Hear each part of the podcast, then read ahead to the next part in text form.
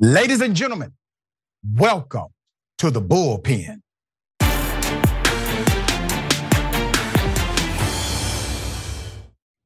Hey, my sweet babies, I'm Mo'Nique. And I'm Sidney. And we're coming to y'all today to let you know we're standing with all the unions that are striking right now. And we have a story that we must share of our own with the community. Countess Vaughn and I did a show called The Parkers. The Parkers has now been on air for 24 years. And they're trying to convince us through our ownership of the show that we made absolutely no money.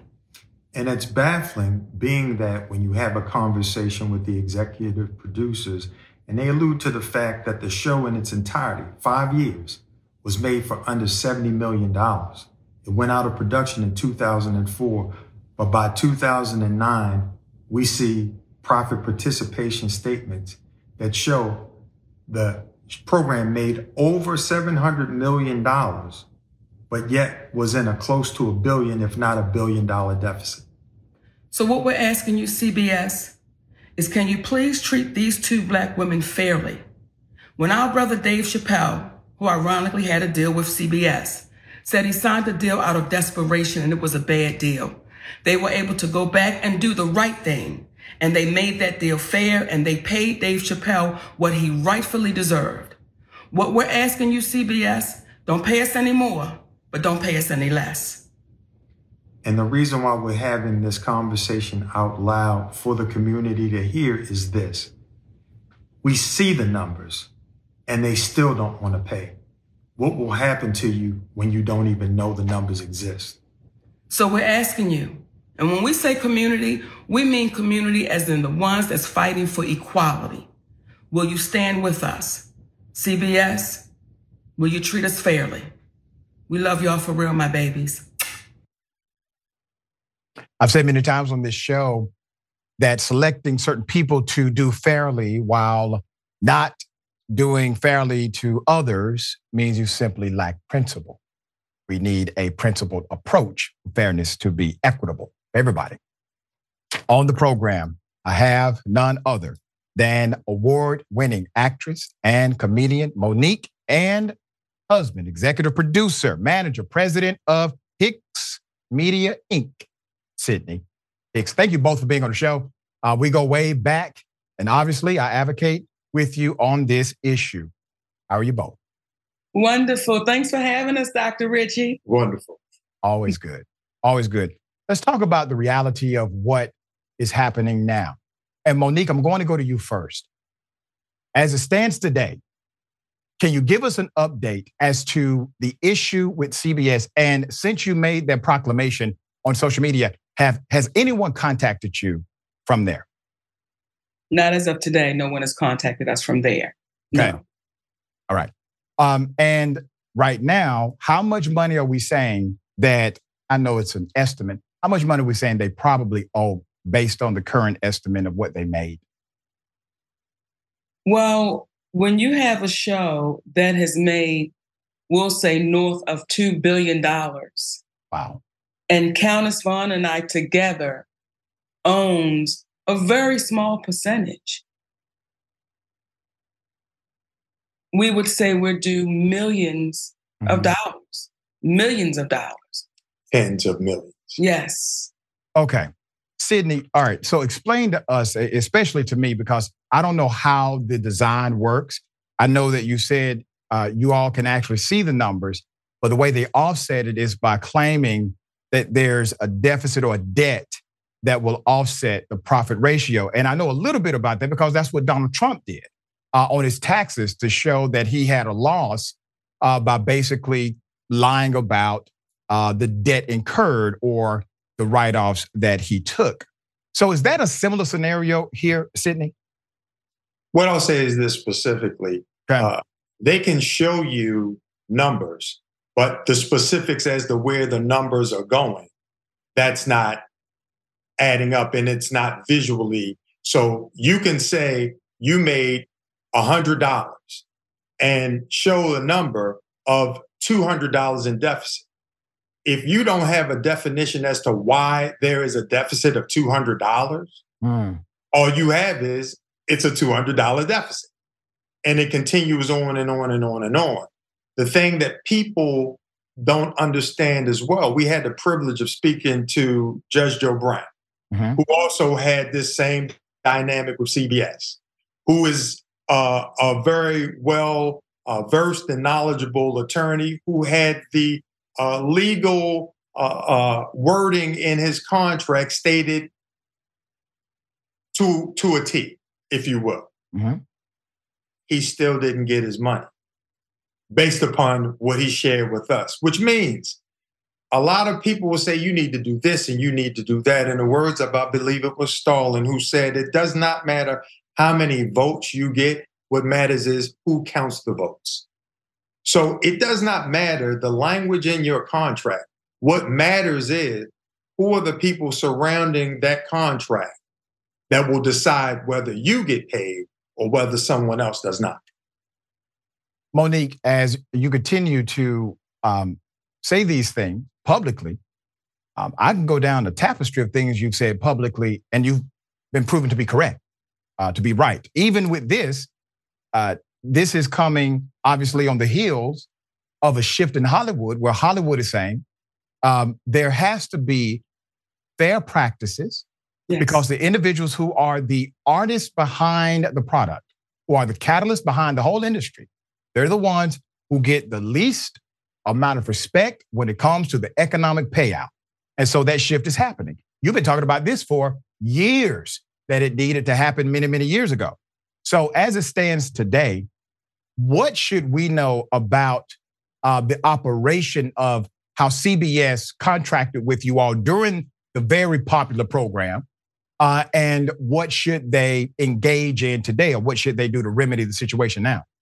Well, when we first got started, you're going on the counsel of your attorney, of mm-hmm. your manager, your agents. So you're when they say this is a good deal. Well, you don't know who to challenge that with because you're brand new to a place called Hollywood. Right. So in the very beginning, the deal was what it was. That's the deal I signed. I'm not complaining about the deal I signed. I'm saying pay us for the deal we signed up for. Because what you're told is when you do get to this place, if you have ownership of your show and your show goes into syndication, you don't have to work ever again if you don't choose to, because that's how much it generates in syndication. So that's what you're banking on. You're you're not knowing that all of these turns and twists and things are going to get thrown in. You're told, listen, if the show goes into syndication, this is the percentage you get. The show makes money. This is what you get paid. That's what you're banking on. That's the advice you've, you've gone on. That's what you've been told. So to get to a place where they now want to convince us after the show has been on the air for 24 years, and it actually went into syndication, Dr. Richey, while we were still in production. Hmm. Now, because you're green to Hollywood, no one came to me and said, the Parkers is in syndication. Wow. And it was funny because when Countess and I had a conversation, she said, you know, when Buffy the Vampire went into syndication, they gave her a car. When we went into syndication, they gave me a bracelet. I said, Well, Countess, I got you beat because I didn't even know we went into syndication for them to give me anything. So it's so much information you're not given, you're not told. And that's why we have to stand up and say, Listen, just pay us what we signed up for. I think that point is so important. And I want to echo that point again. I'm going to go to Sidney for my next question. Uh, you have ownership or equity into the product itself. You are giving that by way of a contractual agreement. And many times they provide that in lieu of additional salary payment. So you have an equitable contract that will live in uh, perpetuity unless you sign it over you all have that ownership. So there's no request to give more money or money that doesn't exist or money that was not agreed to. You're saying, I'm an owner. I should have an equitable interest in the profit sharing. So, Sidney, how do you enforce something like this contractually against a major corporation like CBS when you just told us you got a, guy who was who was you know had a deal with CBS? He's an attorney. he went to law school and passed the bar, thought his contract was solid. How do you enforce um, such what what is seemingly uh, possibly a breach of contract? Well, ever so humbly, you're asking the uh, multi, multi, multi million dollar question. That is the reason why uh, not, not only is uh, systemic cheating and racism real, but when you get an opportunity to see what took place, as you uh, just spoke about with the strike, 57% of the Screen Actors AFTRA members are white. 65% of the Writers Guild of America, they're white.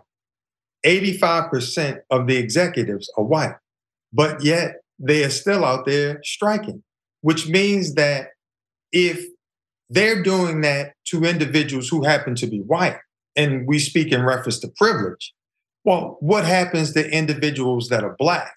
So when we use the term enforcing, enforcing is an mm-hmm. extremely powerful word that we again for 400 years have not quite been in a position to necessarily enforce. So the next best thing we can do is bring attention to these matters and hope that the community at large, not just the black community, but the white community, when folks say we are one, it is a trickle down effect whereby if you're experiencing hard times as a Caucasian person in the United States of America, it's going to trickle down to us. And if it trickles down to us, it's going to go back to you as well.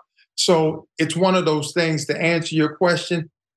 You can't enforce it in a way in which you're the midnight commandant and you're going to come in and you're going to shut it down. The only thing we can do is what we're doing right now, or you can do what typically happens in Hollywood. We are quiet, we stay uh, afraid, because it's an embarrassing situation to many people to find out you're owed something, but you can't get it. You know, and I think that's a, a powerful and important point that many people will stay silent uh, because they're afraid of how they may be perceived for the next gig or the next opportunity that could come their way. And I think these executives, they play on that. They know that that's a calculation that many will make before engaging in a decision to come after such a large and powerful company. Um, Mo'Nique, you have been uh, willing to say what you authentically believe. Uh, and obviously, you have said it again. But I looked at that thread. There are a whole lot of folks saying the same thing. There seems to be a chorus of people um, who did major scale work with CBS to minor scale work with CBS who are saying this company did not do us fairly either. So there seems to be a collective uh, gathering here because of your proclamation. Is is there some some sort of effort, perhaps, uh, to get more people on record about the treatment that this conglomerate has engaged in against others who have contracted with CBS? You know, Dr. Richey, people just need to speak up. Mm-hmm. And today we have the platforms where people yes. can tell their stories. You just need to speak up because what happens is oftentimes when one speak, two speak, three speak, four speak, and it just keeps going. There are times where you may speak up and you have to stand alone. And then you'll then see, okay, well, years later, now everyone is saying what you may have been saying. But it is just for people to be unafraid to speak up. You have to be, in our humble opinion, fearless in this life. Because if not, it'll eat you up in a way that you're already gone. If you're fearful in your walk, you already left because now someone or something has so much control over you and so much invisible power that it will make you be silent and suffer inside. And we just say, speak up. Very well said. And uh, for full disclosure, um, I used to work for CBS as, C- as CBS Radio. Um, I'm a political analyst for a CBS News affiliate. Uh, that would never stop me from telling the truth about CBS when CBS is wrong, period. Uh, it's really not difficult when you know what your true north is. Um, Sidney, you're in this position as um, owner of Hicks Media, manager, right? So you're you're the person that if a, if a new contract comes, or if they try to mend it in some way, uh, you would review that. You would say, okay, I'm, I'm seeing, you know, possible light here. Are you all willing to take a meeting with CBS if a meeting is called? Absolutely. I mean, listen, there's no way that you can work things out without communication. The reason why we are saying to Bob Bakish, the CEO of CBS, we would love to have a conversation with you because when you're in a position such as him, there are individuals that are going to suggest you just stay quiet. That is the evasive maneuver. If you mm-hmm. notice, Tyler Perry has not come out from, uh, you would think it was Groundhog Day, and it's going to be six more months of, you know, winter, because he's not yet come out to say, I'm sorry to Mo'Nique. Oprah Winfrey, very similar. They do not come out. This is a, an evasive technique. So they get taught that. But what we're saying is, and trying to implore upon people there is an awakening that's transpired. And people are starting to uh, feel the need to be unencumbered by their fear. And if you have fear, the fear you should have is what's going to happen to you if you stay quiet. That's right. See, you've given them no uh, reason to change their way of being and way of doing by staying quiet. In fact, you've emboldened them. So, what we're suggesting is to Bob Bakish, who was a family man with daughters and a wife. Think about it if your wife went out and she made a project that four years after it was over, it made a billion dollars. And that's four years after it's over in 2009. We're now in 2023. So for it to have made $2 billion is not unrealistic. So, how can a project that was, you got two comedians I mean, two, uh, you got a comedian and an actress at the end of their run together were making just above a hundred thousand dollars. Hmm. Just above the the end numbers on that show were 3.6 million when it was over in its finale. So when you have that end, you have an agent who I had the opportunity of meeting when I came on board that Mo'Nique fired years ago. She said, I gotta let you go. I love you, but you're racist. You're part of the problem. Okay. Now people be like, you're playing the race card. Until 14 years later, she called back and said, you know what, Mo'Nique? You were right. I was ingratiated to the system. I was mm-hmm. afraid of the system. And I couldn't protect you in the way that I needed to. And because of that, I had to talk to some people. And now she's in the DEI world. Wow. But at the end of the day, if you have a person telling you that you're not protected, this is where we sit from a lack of protection. Yes. 24 years later. That implicit um, bias or implicit racism, I explain to my college students often, it's just as dangerous as hyper-aggressive bias and hyper-aggressive racism. When it's implicit, the person is unaware but engaged in the same action and likely intentionally ignorant of the reality of their current circumstance and social construct. Uh, Mo'Nique, uh, we're running out of time, but I would like you to tell those who are watching Indisputable um, what would you like them to do? How can they be part of the effective change that's taking place right now? Just what I said speak up and speak out when you know it is unfair. Because if you don't, what happens when it's your turn? What happens when it's your moment?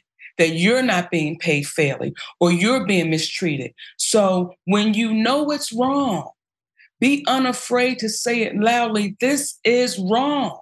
So if that means people say, listen, CBS, y'all got to do something because it's not just Mo'Nique and Countess Vaughn. It was Dave Chappelle. It is this right. one. that one. It is this one. So are we going to stand by and watch our two sisters be mistreated because it is generational money that we're owed. It is. We're older women now. So are we going to stand by and continue to support and watch and do all these things knowing that people are still being mistreated? So we're just saying to our community and the community of the people for equality.